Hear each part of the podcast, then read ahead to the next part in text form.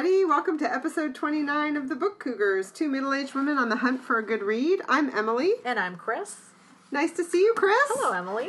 I am just back from a lovely vacation in Cape Cod. I got home late last night, and um, I had never been to the Cape, and it was beautiful. Awesome. Went with my gentleman caller. had a really good time. So I have a big smile on my Yes, face. Yes, she does.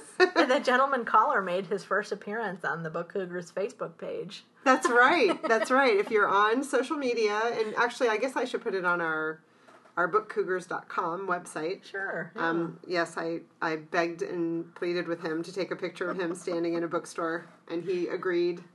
So, well, he looked very happy. and then when I started to have some some play where people were commenting, and I started to tell him he wanted me to pull it down, so so I stopped talking about it. well, it's good to have you back. I missed you. I, I missed you too. I feel like you were gone so much longer. I know, I know. I was really only gone what eight days, I think, but it does. It, I mean, we're used to seeing each other, Totally, you know, at least yeah. once during the week. So mm-hmm. yes, it's nice Yeah. to be sitting at a table with you. So, what did you read? What What did you just read? read while I was away? Well, I have just read a really awesome book that I I got. I heard about it when we went to Book Expo. Oh, It was f- from Naval Institute Press. It's OSS Operation Blackmail One Woman's Covert War Against the Imperial Japanese Army. It's by Ann Todd about Elizabeth Betty McIntosh, who was an OSS agent during World War II. So I got this book actually through a giveaway through Shelf Awareness oh, which is how it came to me. And when it arrived, I in the mail, I thought, where did this like? I'm not sure which avenue it came through, but there was a nice letter saying, "Congratulations, you won this through Shelf Awareness," which is nice. Um, Huh. So Shelf Awareness is a cool thing. We could talk about that down the road. But if you don't know it, Google it and sign up for their email. They, I guess I'm talking about it now, huh? Yeah, go ahead. Okay. Feel free. they have a an email for readers and then they have one for people in the book profession. And i think they're both really interesting and informative. The one for readers is more about books and authors and the one for professional folks deals with bookstore news and hirings going on changes in the industry and whatnot. Right, So- which is kind of cool, even as a reader, because it talks about stores that are opening and closing, and mm-hmm. you know things like that. But, yeah yeah. so very cool. So that's how the book came to me and i was really happy that it came because i i was interested in it at book expo and they didn't have any advanced reader mm-hmm. copies at that time. So betty mcintosh was a reporter in hawaii when the japanese bombed pearl harbor. And she was married to a guy who ended up well, he was a reporter as well. They both ended up working for the government in the OSS. At first, Betty became a war correspondent and was a little bit disgruntled by the gender restrictions against being able to go to different sites. She took a job in DC and again had the similar gender blockade going on. So she eventually is approached by somebody and said, Hey, have you ever considered working for the government? So, mm-hmm. you know, kind of spy thing saying, Here, fill this application out, get it in really quickly. So she's hired. She takes a job that she doesn't even know what it is. And it turns out working for the OSS. And if that rings a bell for people who are not into military and World War II things, that is the same service that Julia Child and her husband Paul worked in during World War II. And they worked together actually. Betty was with with the same group, and Julia Child and Paul were not married at the time. So there is that kind of story r- going throughout that Julia was kind of strategically biding her time to get Paul because he was dating all these other women. Anyway, it's just a small A side thing. aside. Yeah, a little aside thing. But um, so it really talks about Betty's training in the OSS. It, it gives some background too to the tension between the OSS and other agencies in the government. A lot of the tension and squabbles were due to personality conflicts with people who led these different agencies. But eventually she gets sent to India, she's in China, and her specialty was black propaganda, which is a type of propaganda that is not based on fact. So let me back up. You have uh, the Office of War Information during World War II, and that was white propaganda, and I do that with air quotes. But that was all propaganda that was based on truth, that was designed to get the American people to do certain things, like buy war bonds and you know support the troops and grow a victory garden and don't eat meat and things like that uh, to keep morale up mm. and to you know make sure all the materials that are available could mainly go to the war effort. On the other hand, you have them doing things like dropping leaflets in behind enemy lines saying things like you know this could have been a bomb you know surrender don't things like that mm-hmm. you know so and that i'm not really explaining that very well but you that get the gist okay yeah. so but black propaganda at the time was very much looked down upon because people thought it was just evil and insidious because what you're doing is it's a form of psychological warfare mm. it's very much underground, I guess you could say. So one of the things that, that they, their mission was was to help make the Japanese soldier want to no longer fight, to surrender. And for those of you who know, like the Japanese soldiers were were told never to surrender. You were better off committing suicide, dying for the, the glory of the empire. So there was a lot of times when people died unnecessarily because they mm-hmm. committed mass suicide together. Ooh or they would just you know go into extreme conditions where it was obvious they were not going to survive. So they were trying to get people to surrender more to quit fighting to you know break the will of the enemy through underhanded means. Ah. all right? So the the fighters themselves and then the people back home. So one thing that they did was like they uh, a big bag of mail had been found somewhere taken captured would be the right word. So it was japanese letters and postcards home they had already had the inspector stamp on it. So mm. it was good to go, good to be mailed because it had already gone through that inspection process. So when they captured that mail bag, what Betty and her team did was change some of the wording, maybe just erased one sentence and wrote in a sentence saying something like something that would just be showing that they're dispirited mm. that they're feeling let down mm-hmm. by the government, by the hmm. emperor, things like that. Instead of having these patriotic letters going home that the censor would have approved, you now get a letter that maybe just has the slightest hint of discouragement. So the people at home start worrying about the soldiers. You know, the people at home start realizing, oh, maybe the stuff we're hearing from the government it doesn't isn't exactly true. Like there's some conflict here between what we're hearing from mm-hmm. these different sources, and so that you know, black propaganda. That's just a little bit of a nutshell of it. I mean, the the stories that are told in this book were just so fascinating. There's a woman uh, who was a friend of Betty's who was really uh, another great master or practitioner of black propaganda one of the ideas she had was to write these messages and and put them in inflated condoms and float them out on the water, which is awesome, yeah, right? That's wild. Yeah. Um, and that woman actually ended up being charged with um, treason and, and wow. things like that. So, so, so the book is a bunch of different sh- like short stories, essentially stories about that. you know what? Period. It's about. Um, uh, you know, it's kind of a. It's looking at the war effort uh, and what the OSS did okay. and how they did it. Okay. In in the whole India China realm, which is not an area of World War II that is gets written about a lot. Really, I mean, it's the Pacific theater and the European theater that get so much of the attention. Mm-hmm. Um, but now, I, I think we've talked about it before that World War II was so massive mm-hmm. that for the first couple decades, the narratives that were told were all of the, you know, the black and the white, the right. good and the bad, you know, right. the United States and Germany or Great Britain and Germany. And now, like all these other areas of the war are coming to light right. and being written about because there's space now for right. them. Right. So, so this is one of those books, and and also looking at how women con- contributed mm-hmm. to the war effort. Yeah. In yeah. different ways, right? You know, not just like, as nurses, exactly. Not just as nurses. I mean, nurses did great work, and nurses did Absolutely. work yeah. behind the lines and under fire I didn't mean to say that disparagingly. Yeah. Oh no, yeah, I know. I'm yeah. just saying that that story is often told, and that's the portrayal yes. you have of yeah. women in the war. And, exactly. Yeah. Um, but the women were, you know, agents and undercover agents, right. and and they joined for a wide variety of reasons. And I mean, if women could join the military back then, um, they wouldn't see the same action that somebody in the OSS would right. have. You know, I mean, like Julia Child wanted to join the military, but she couldn't. She was too tall So right, that's you know she right, eventually. I don't know how she got recruited into the OSS. That's a another book to discover, Hmm. Yeah. I suppose. Um, but yeah, I mean it's amazing what she did, and she was in. So to get back to your question, see, when I talk about history, I just go on and know. on, don't I? Like yeah, ten minutes. Yeah. Sorry.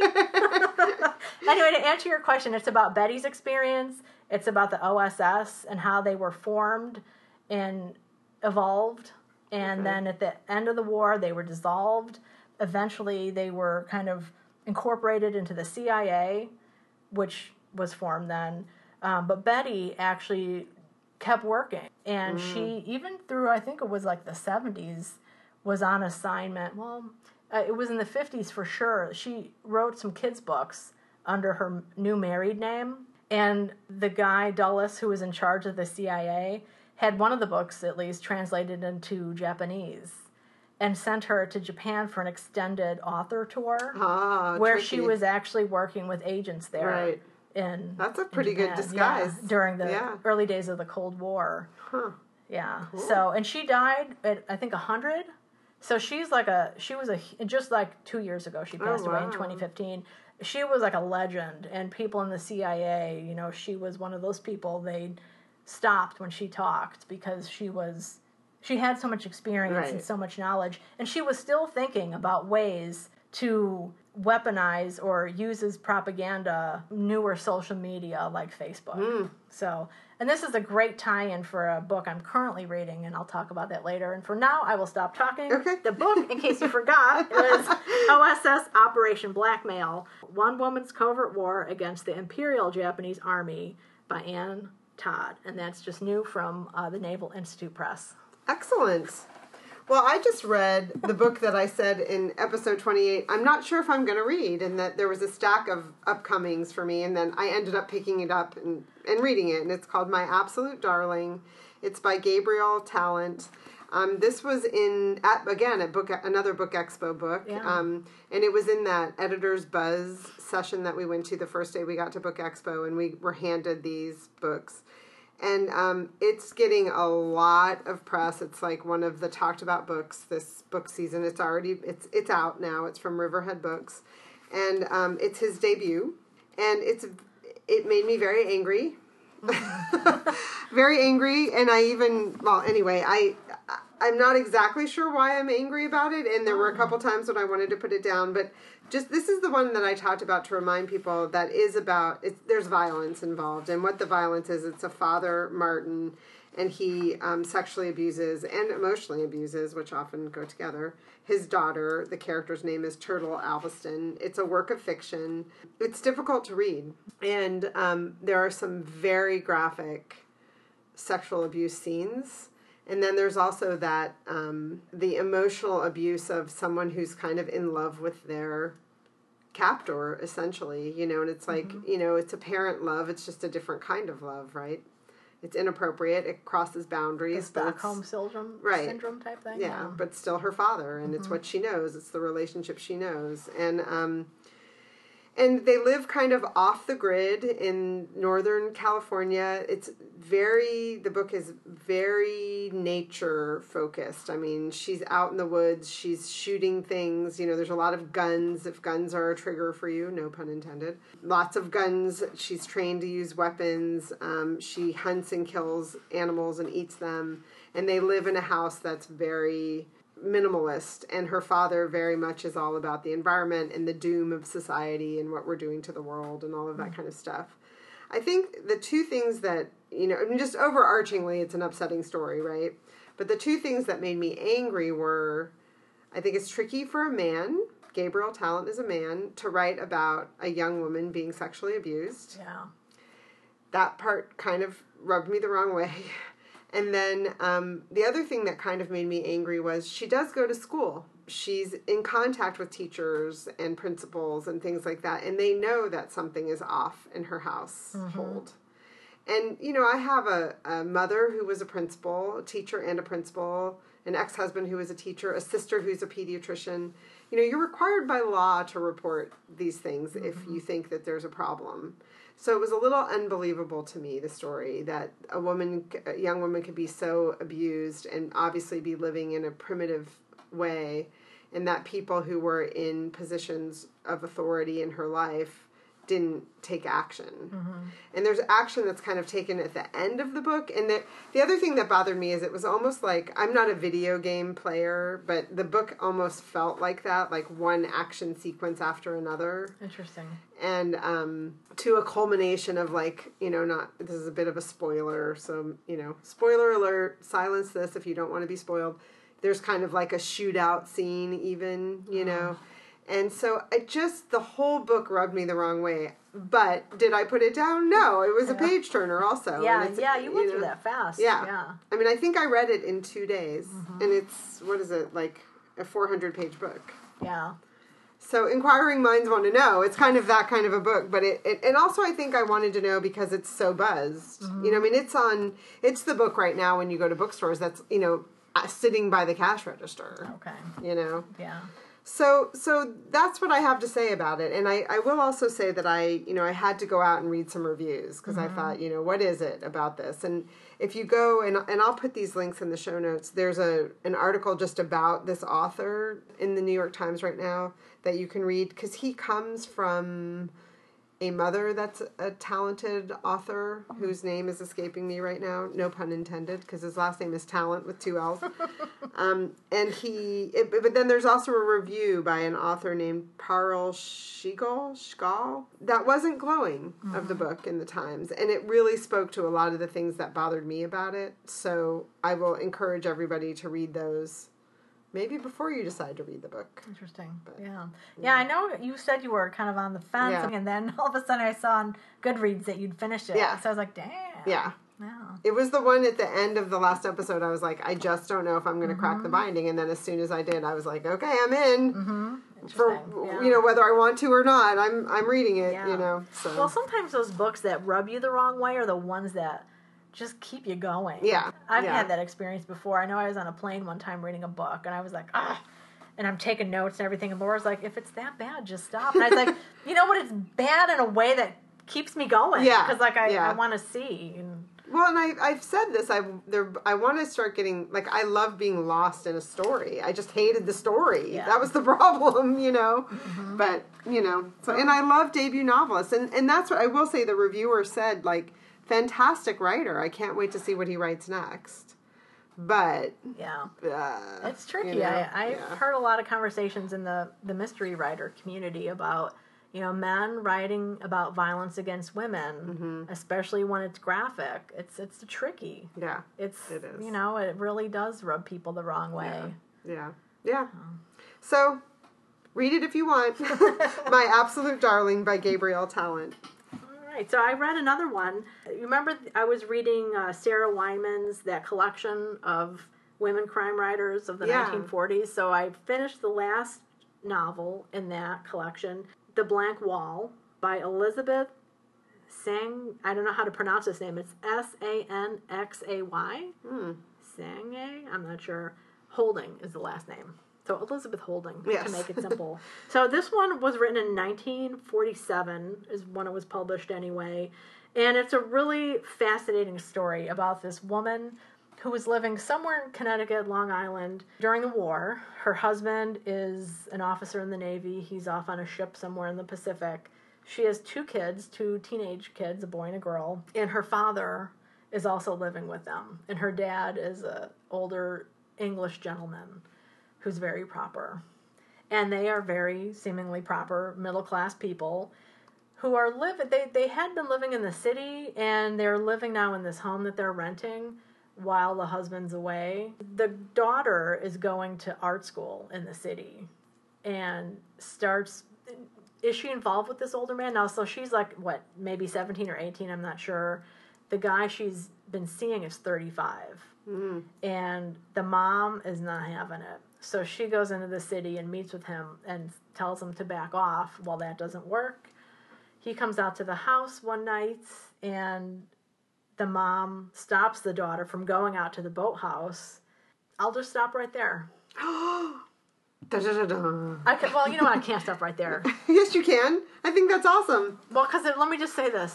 And the mom makes a series of decisions and acts on these decisions and the rest of the book happens. Okay. So it's very much it's kind of like a psychological stressful type book about the mom because like it's from her mm. perspective. So in the beginning everything is tranquil and lovely and by the end everything is like you know, mm. she's like frazzled and you see the kids judging her. Mm. And and there's a lot of gender stuff going on in here. Um, there's the whole the gender issue of being a housewife. There's the judgment of her children of her being a housewife that she's boring and has really nothing going for her. There's stuff about uh, the rations during the war, gas, uh, meat, and things like that. And then the black market comes into play. Um, it was interesting. One of the things I wrote down here was uh, about the son. The son is a younger man, and uh, the quote is He wanted his mother to be not only conventional and beyond measure respectable, but practically invisible. Ugh, Isn't that something? yeah. And at another point, uh, later on in the book, she's trying to explain to her daughter why she's been like a little wackadoo. And uh, she says something to the effect of The war makes people do queer, horrible things, especially middle aged people.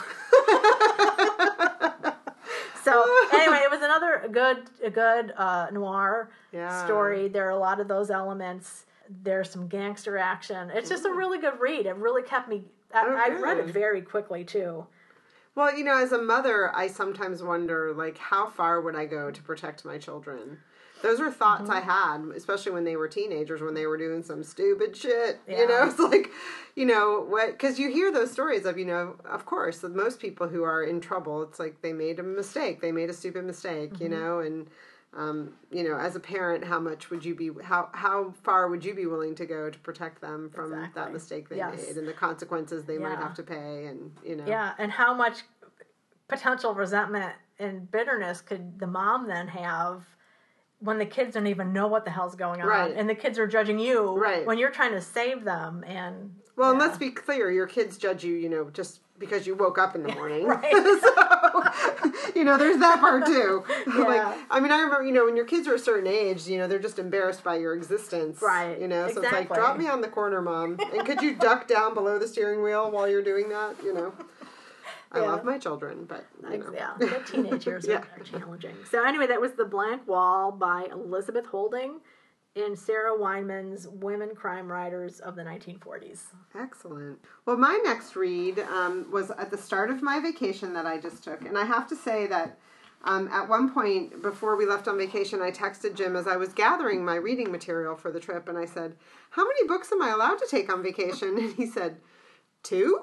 Question mark. And I then I sent them the picture of the 10 books I had already gathered. And that was on a quick five minute perusal of my shelves.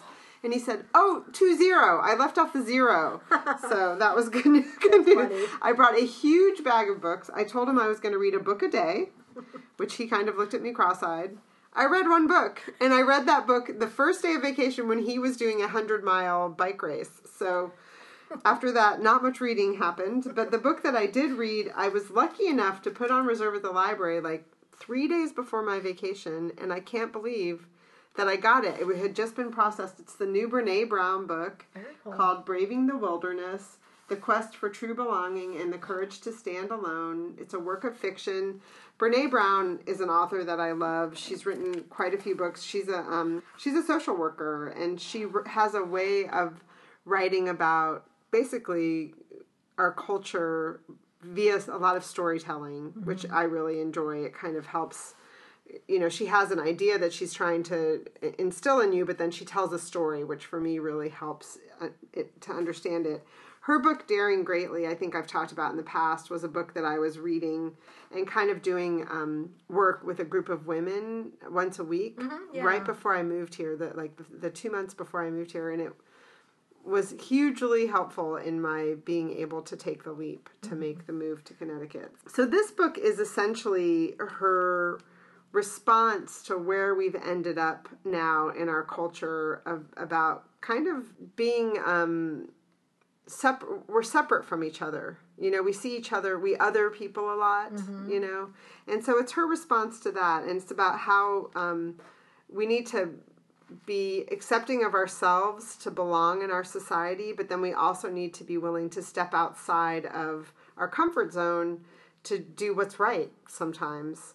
And so she has four um, four kind of practical pieces of advice or, or I guess subject areas that she looks at in this book, and they are people are hard to hate close up, so move in.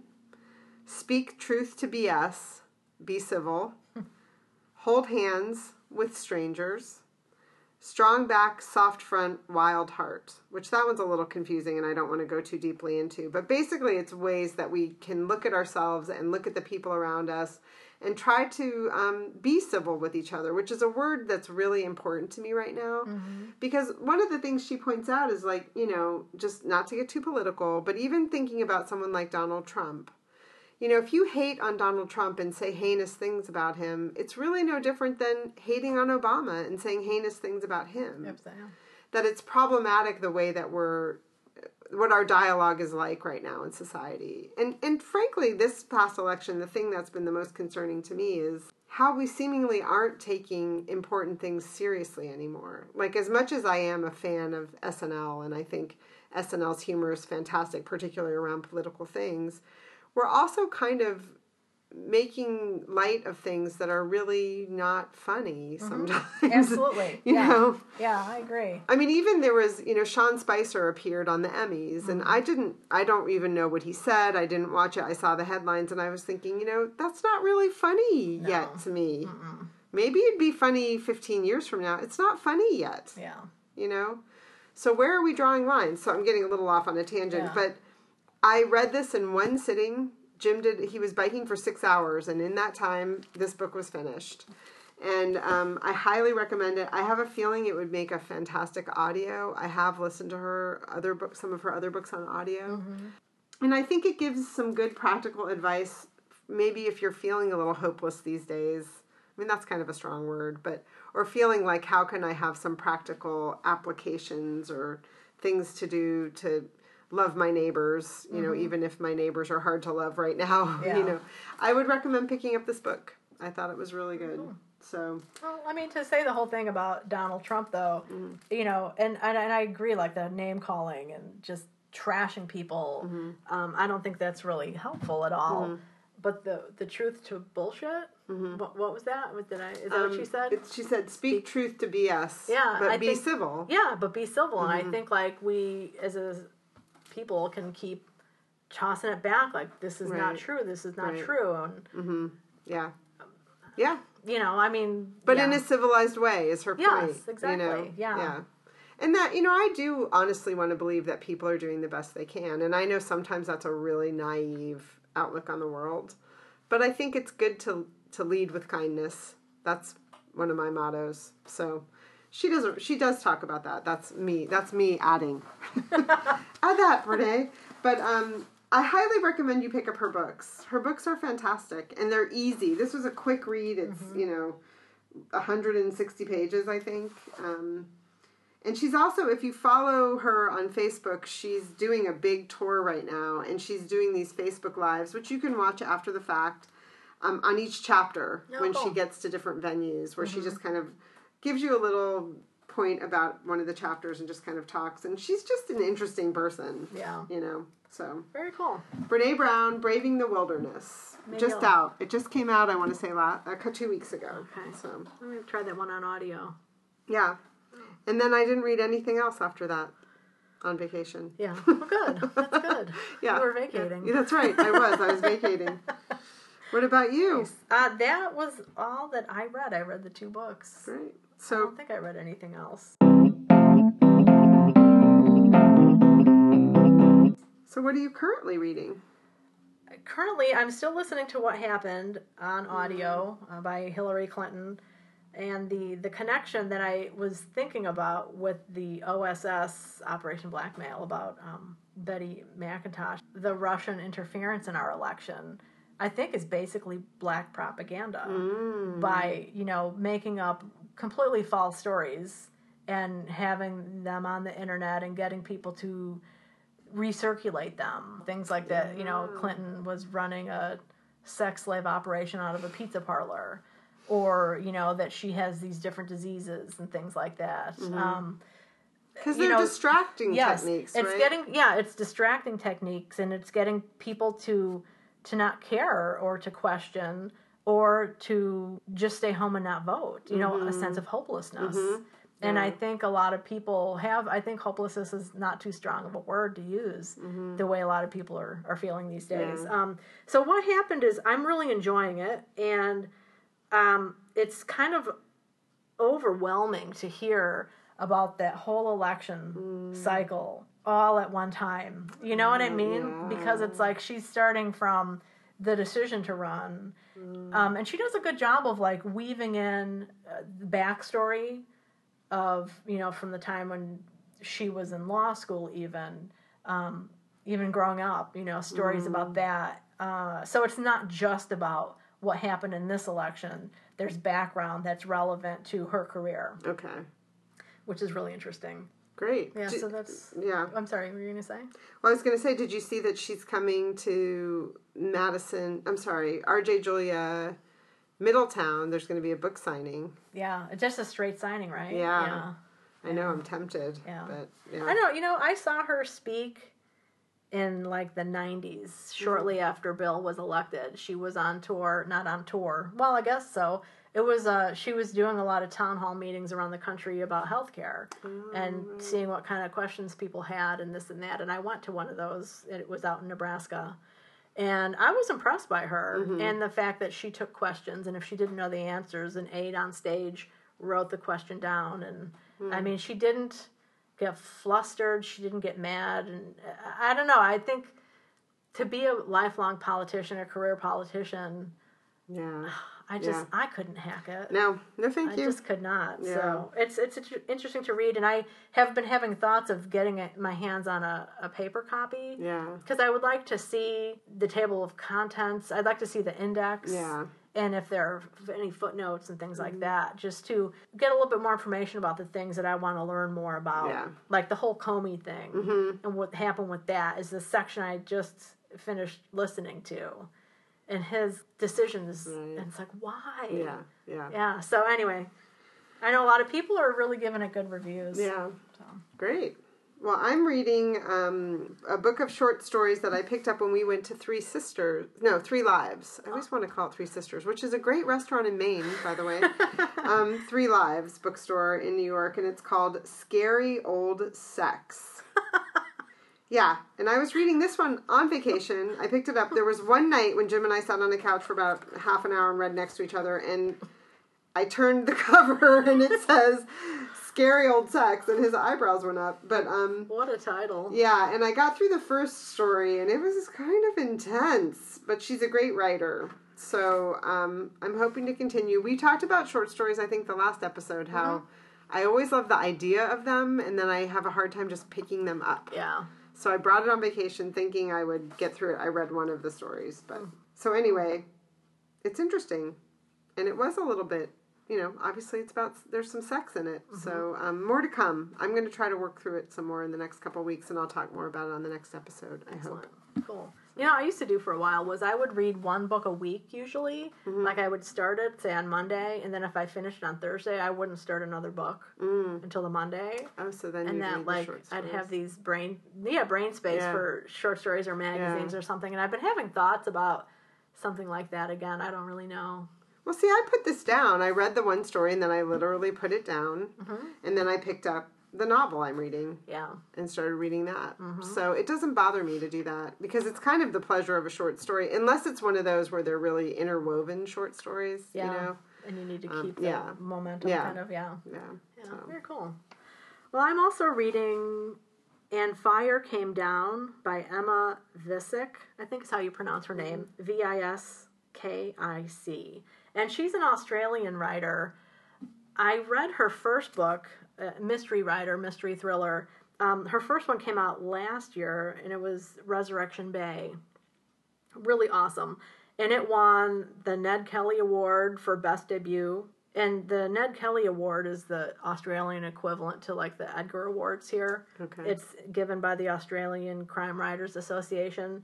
So it won Best Debut with them. And then the Davitt Awards That's given through the Sisters in Crime organization, which is in America too. It's a each country has its own Sisters in Crime, and that's an organization that was started in part by Sara Paretsky to help bring more gender inclusivity to the mystery writing field to support women writers That's of cool. mysteries because it used to be such a male dominated field. Um, but it won, I guess it's pretty unprecedented. It won three David Awards Best Adult Novel, Best Debut, and then the Reader's Choice Award. So, Resurrection Bay, I totally recommend it. I loved it, which is why I was really looking forward to And Fire Came Down coming out. The main character, Caleb Zelic, is his name. He is a deaf detective. Oh Well, wow. is he, yeah, he's a he's a a fraud investigator, but you know he's the detective of the novel. He's the protagonist, and I really love what she does with him because he has hearing aids that help him, but he often doesn't wear them Uh-huh. out of sometimes stubbornness or just you know not having them because they, they do cause problems to the hearing aids. Auslan is the sign language that is used in Australia, and uh, Emma studied it to incorporate it in, into the novel. So the the character being a deaf guy investigating things brings a lot of different perspectives to the investigation and raises a lot of different problems that can come up. But then also he does have an advantage sometimes too. Right, because he's using his other senses. He's using so, his but, yeah. But I'm And confused. can- is this the is this character the same? He's in both of the books. Yeah, Okay. so it's like you know, like Louise Penny is Right. the Inspector Gamache. right, right. Um, so her series is the Caleb Zelic Gotcha. series, and this is number two. And I, I had to, I ordered it through Book Depository, and the first order never came, and they sent an email saying, sorry, we had to cancel your order. So I waited a couple weeks and tried again, and yay, it came. Nice. So just started it. I'm really loving it. I like her writing. She's really, she, there's a great level of sarcasm and great writing. And Australians, you know, she uses a lot of Australian slang and lingo. Yeah. And I just really enjoy it because I, my Australian cousins, like I can hear that speech Right, pattern right. when I'm reading That's it. cool. So it's a kind lot of of put fun. you in the place. yeah, totally. So that's and Fire Came Down by Emma Viskic. And I'm reading a novel called The Last Chinese Chef by Nicole Moni- Moniz. Mons. And um, she's the author of Lost in Translation, Oh, which I didn't read, but I saw the movie starring Bill Murray. And I bought this book at Northshire in Vermont, the infamous trip we took when we, on the way back, decided to start a podcast. So it's kind of cool that I'm finally That's picking it up. awesome. And the cover kind of caught my eye. It's a beautiful kind of little um, bowl with some eggs in it, and um, and of course, you know, it's about food. So of course, I'm going to read it. But um, it's so far I'm really enjoying it, and it's about a woman who is a journalist. She works for a magazine, and she her husband has died, which happens at the very beginning of the book. So she's a very young widow, and she's kind of in a little bit of a stupor because she's still very much experiencing her grief. And she finds out that her husband had been traveling to China. He was a lawyer, and um, a paternity suit is shows up and appears, and he's now dead, and she's you know has to go to China to deal with this, but at the same time, they ask her to, since she's going to be there, to go on assignment to interview an American, um, a Chinese American chef that's moved back to China where all of his family is.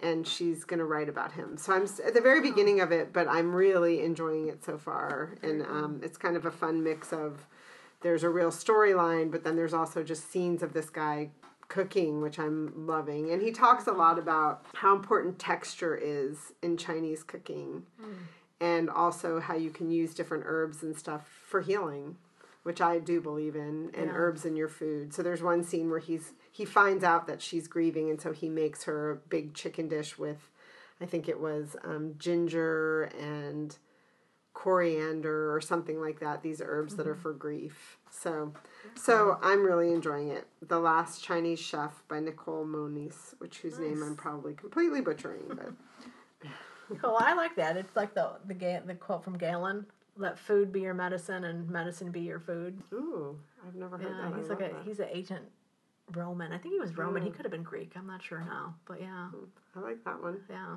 i agree with that Totally. um, I'm reading two other books, and they are the kind of books that I'm reading here and there. Uh, the first is How to Read Water Clues and Patterns from Puddles to the Sea. That's by Tristan Gooley.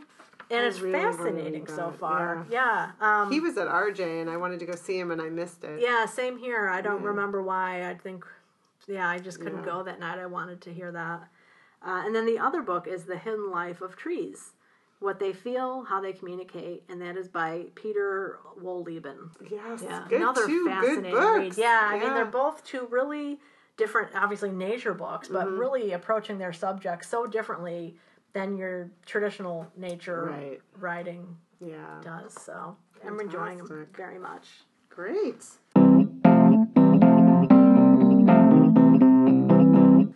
Well, should we talk about our Biblio adventures?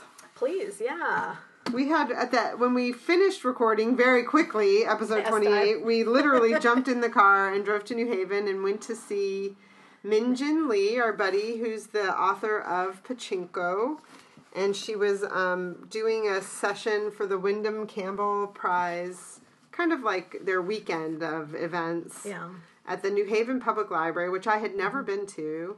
And you know, we didn't really take the time to walk around the library. It occurs to me because this event was kind of in the basement, and we could enter right on off the, side. street. Yeah, it's cool. Yeah. and it was neat because the the there was a mural around the building, around the room. I'm sorry, of Oh. Rip Van Winkle. Yeah, right. Yeah, That's right. Which I thought was kind of Yeah, it was beautiful, Yeah. and it was a very civilized in that we showed up and there was this beautiful spread of lunch, food, sandwiches, and salads. Chris and I were like, "Wow, living large." Yeah, we were going to be meeting uh, my friend Michelle there, and then going to lunch. Right. But then we all just ate there instead. Yeah, and it was the sort of thing you got your plate of food and then sat down in these seats and listened. And it was Min Jin Lee was moderating, and it was four of the authors. There were several authors who were awarded the prize, but this was a panel of four of them. And it was um, Ali Cobby Eckermann, who is a, both a po- poet and memoirist. And Chris talked about her book on episode 28. Yeah, Too Afraid to Cry. It's Right. a really powerful memoir. and then Maya Jasanoff, and um, she wrote the book Liberties, Exiles, American Loyalists in the Revolutionary World. Yeah, I bought that one. Yeah. Looking forward to that. And then Erna Brodber, who she wrote um, Nothing's Mat, which was a work of fiction.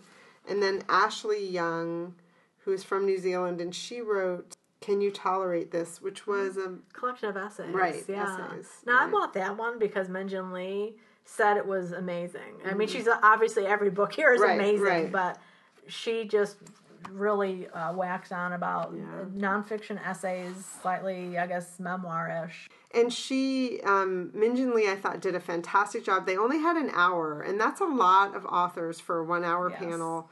She did a really good job of letting everybody, you know, she asked questions, but she gave everybody equal time to talk. Nobody went on and on where you felt Yeah. like, you know, where's Exactly. the hook? And nobody seemed rushed. Right. Yeah. calm. And that was just a half hour before the panel started is when Min Jin Lee had found out that her book Pachinko was up for a National Book Award. Right. So there was a big cheer Yeah. in the room for her.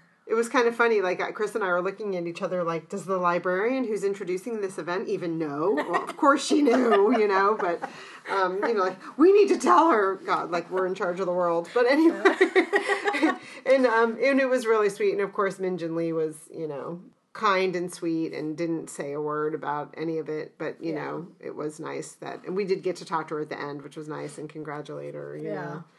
Um, but it was a great panel, and I I went out and bought um, Ali Co- Cobby Eckermann. Yeah, Yeah. I bought her memoir for my daughter Rachel. Did I say what the name of hers was? Too afraid to cry. Oh, right, you said it. That's right. Yeah. Yeah, So it was a great event. I'm really glad we went. I am too. Yeah, Yeah. it's great to, Yeah. to be there and to, to hear all of these different writers Yeah. from around the world. And um, we also went to the Guilford Library Sale together, which is our local library. Last week it was a great sale. Yeah. as always. I mean, they really do a amazing job. I, I guess the community does amazing job donating books Yeah. for this sale. I mean, I saw several out of state, well, New York, out of state license plates Mm-hmm. Yeah. around. So people do come far and wide for this. So what did you buy? Do you? I only bought two books. I behaved. This was right before I was taking off on my vacation, and I, so I gave myself. I think we were there for like forty-five minutes, but I bought. Um, uh, I think it's a, it's nonfiction. Ninety-seven Orchard An Edible History of Five Immigrant Families in One New York Tenement by Jane Ziegelman. And part of why I bought it is, of course, it's about food. But um, this is where Aunt Ellen lives in this neighborhood, so it was very interesting to me. It has the most adorable picture of these two little girls holding big loaves of bread. That's one of the ones I bought. And then I bought another nonfiction called Who the Hell is Pansy O'Hara? The Fascinating Stories Behind 50 of the World's Best Loved Books.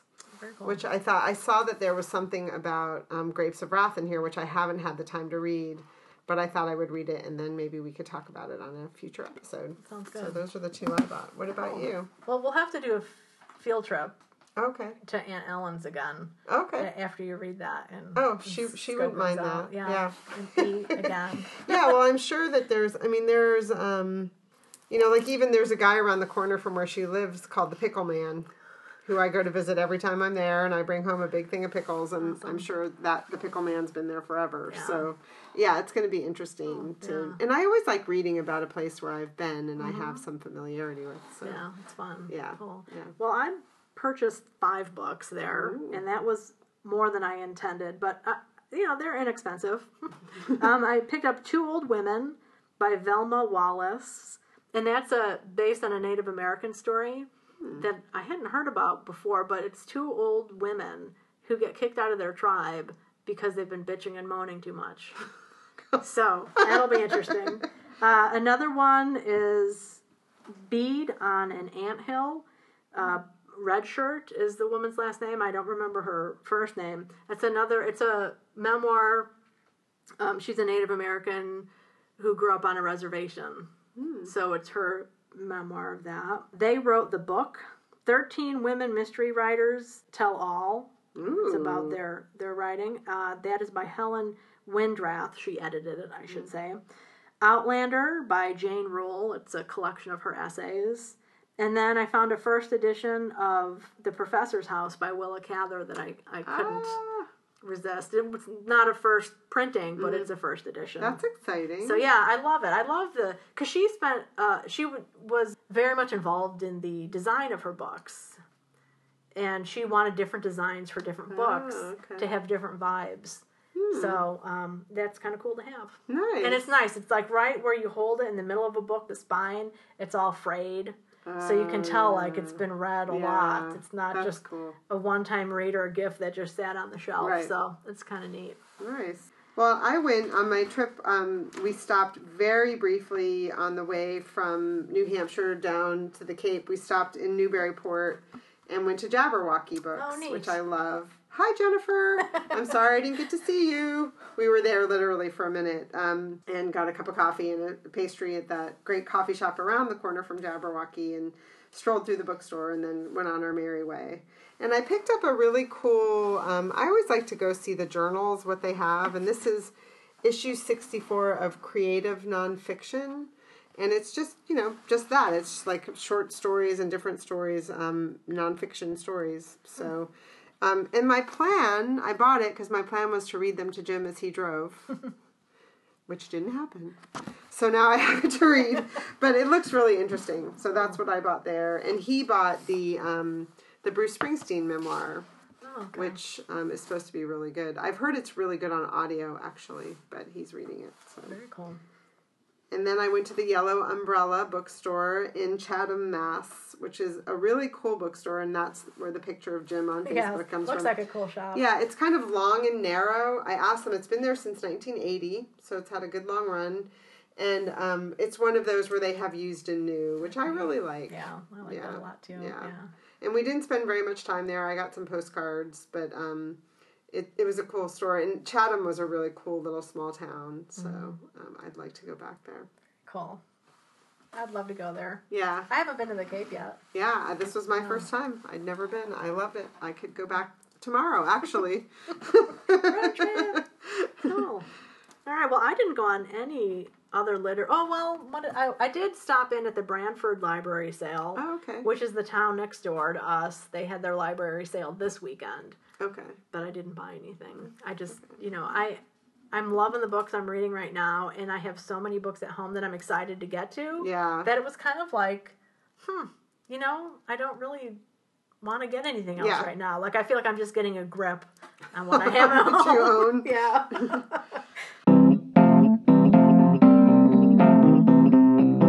So upcoming jaunts, I have one. I have um, coming to RJ Julia in Madison on October seventeenth is Gabrielle Zevin. She was the author of The Storied Life of A.J. Fikry, which was a really popular book several years ago um, that I really enjoyed. And she has a new book coming out called Young Jane Young. And she looks kind of like, she just looks like an interesting person. So I'm looking forward to that event. So, Cool. I don't have any author events that I'm going to at this point. Um, but I did want to talk about an upcoming event. The Dewey's 24 hour readathon is coming up October 21st. And that is a nationwide international readathon that started 10 years ago. Uh, by it was started by a woman named Dewey who was a book blogger and her blog was the hidden side of a leaf now i didn't quote know dewey uh, she's passed away since uh, but they've kept her readathon going under her name specifically andy from estella's revenge and then uh, the capricious reader who i've mentioned before. So they're keeping it going and this is the 10 year anniversary. It's going to be huge. Like they do it every october but then in April too, they in the spring they have a, a marathon or readathon that's a little bit smaller, but the the fall October readathon is always huge. So what they do is it starts at the same time around the world by time zone. And here on the East Coast, last year we started at eight o'clock, eight a.m. So you read as much or whatever from eight a.m. to eight a.m. or whatever your time zone start is. And what they do is they have every hour on the hour they have a blog post that's kind of like a mini challenge of some kind that's just you know aimed to keep people connected or a way for people to connect even more than just reading but to participate in these fun challenges that they have so it's a great way to meet other readers when it first started it was mainly just book bloggers who did this but now with the the rise of social media and all of these book people on different you know social media sites like facebook or instagram twitter they everybody can participate on whatever site they want to. Goodreads as well. They have a Goodreads site. So it's really fun. Um, we'll put the link in the show notes if you're interested in finding out more about it or signing up as a reader. It's absolutely free. Um, the thing about signing up and then participating in some of those mini challenges is you can win stuff usually books Okay. or sometimes gift cards, but you know, book related fun things, bookmarks, whatnot. Um, so that's a lot of fun. I've been doing it. I don't know how many years I've done it now, and sometimes I may only be able to read for three or four hours, depending on what's going on in my life. One time I know I, I read from eight a.m. until three a.m. wow. That's as long as I made it. Pretty much nonstop. You know, letting the dogs out to Right, play right, and pee right. and things Yeah. like that. But yeah, pretty much nonstop. That would be so fun. It was amazing. And and for those of you who have little kids or something and you think there's no way in hell I could do that, um, I know some people involve their family and they have kind of like a family readathon. I've heard of at least one person whose husband sent her away to a hotel Oh, for the weekend so she could have peace and quiet to just read. Um, but when you go to the website, uh, which is 24hourreadathon.com, and 24 is the numer- numerals 24, they share advice and recommendations and just other things people have done to kind of make it a fun event for the whole Cool. family or something you do solo. Yeah. So it's a great way to connect with other readers and find out about a lot of different books. Mm-hmm. You know, books, as you say, you know, you think like, how many more books are there in the world Right. that are fantastic that I've never heard of? A lot. A lot. so this is just a fun way to do that. And, um, you know, I hope you'll consider joining the effort. I, I know I'm going to be reading that day. What day is it again? It is October 21st. It's Saturday. Yeah, I'm going to be traveling that day, but maybe I'll have time to read because I'm traveling. We'll Yeah, see. because it's you know it's like no pressure, Right, You know, I mean, and some people say I'm going to read, you know, Gone with the Wind or War and Peace. I'm just going to try and make it through this one huge book, and other people say I'm going to try and read 25 books, and so they pick smaller books, or Right. they'll do a lot of graphic novels. So people have their own personal challenges that they try to accomplish. So Yeah, that would be a cool way to do it. Mm-hmm. Yeah, to really, you know, add a challenge to the 24 hours. Mm-hmm. Hmm. That's so cool. Yeah, so a lot of fun. Yeah. Um, and then just a, to a little um, note too on the upcoming read along that we're going to have. We're still right. taking people's input on that. We started a Goodreads group on Goodreads. Please join our group if you're interested. And we have um, what do you call it? A, A conver- discussion thread. a discussion thread Yeah. on the read along. So feel free to pipe in. If you're not part of Goodreads, you know, tweet, Facebook, email us. We'd love to hear your input on what you think we should read next, and we'll talk. We'll make the decision on the next the episode. next, yeah, episode thirty will tell everybody what the book is going to be, and we'll also have another giveaway because it will be another ten episodes. Unbelievable. They Totally just keep coming and going by. Yes, they do. So what do, what do you have on this on the upcoming reads, Chris? Upcoming reads, I want to. Well, I have. Um, I just got an advanced reader copy of a new novel by Sue Hallgarth, "Death Comes: A Willa Cather and Edith Lewis mystery." Ooh. Yeah, total ooh. Um, this is going to be the second book in this series. The first one was called On the Rocks. Um, Sue Hallgarth is a. I, I'm, she might be retired now. I'm not really sure, but she's a professor and a Cather scholar who has turned her hand to writing mysteries. Ah, So uh, Willa fun. Cather and her her partner Edith Lewis are living life and getting involved in mysteries. That's so, So, cool. I'm I love it. It's a cool cover. Yeah. Yeah. Yeah, so this one is set in 1926. Uh, yeah, in New Mexico. Because Death Comes for the Arch- Archbishop is set there, and that's Cather's. One of her, I mean, they're, all of her novels are famous, Right. right? But Death Comes for the Archbishop is one of the, the big heavies, and she thought it was her, her best work, I believe. okay. Yeah. How fun. So So, did you read the first one? I did. Okay. Yeah. Did you like it? You know, um, I thought it was a little on the slow side. Okay. but I, I love the the idea of it, and I love that she is making Willa Cather and Edith Lewis into characters. Yeah. Do, doing mysteries, and, and Edith Lewis was more the main character, and Willow was just kind of in the background a little bit. Oh, but you know, she pops up. Uh, Um, so yeah, I, I'm looking forward to seeing how she's grown as a writer. Right. And, well, I was going to say know, it could be kind of like the Louise Penny, where the first one was a little bit yeah. not your favorite, but then you were into it. Maybe she'll just keep getting better and better. Absolutely, You know. and I'd Yeah. rather have a writer go that way Right. than the other way because you, you know so often Yeah. that writer that first book is just so tremendous and then they come out with the what they call the sophomore effort which Right. could be the sophomore slump which is just kind of a dud Right. so um, yeah so i'm looking forward to this it comes out sometime in october i don't think this had a exact release date um, but again that's death comes by sue hallgarth Awesome. And I have one um, coming up called Grace by Natashia Deón. And this is for my, I'm part of a bicoastal book club. And this is our next read. And it's blurbed by a lot of heavy hitters on the back. And it's about um, a slave in 1840s South. You know, obviously I haven't cracked the binding, so we'll see. But um, I'm interested to read it. that looks really familiar Does it? yeah it does Hmm. Yeah. well another action-packed episode That's emily right. come to an end Yeah. Um, thank you, everybody, for listening. And happy reading. Thanks so much for listening to the Book Cougars with Emily Fine and Chris Wallach. If you have questions or comments, please feel free to email us at bookcougars at gmail.com. You can also find us on Facebook, Instagram, or Twitter under Book Cougars. Please consider leaving us a review on whatever app you use to listen to us. It can help other listeners find us. Thank you. Meow.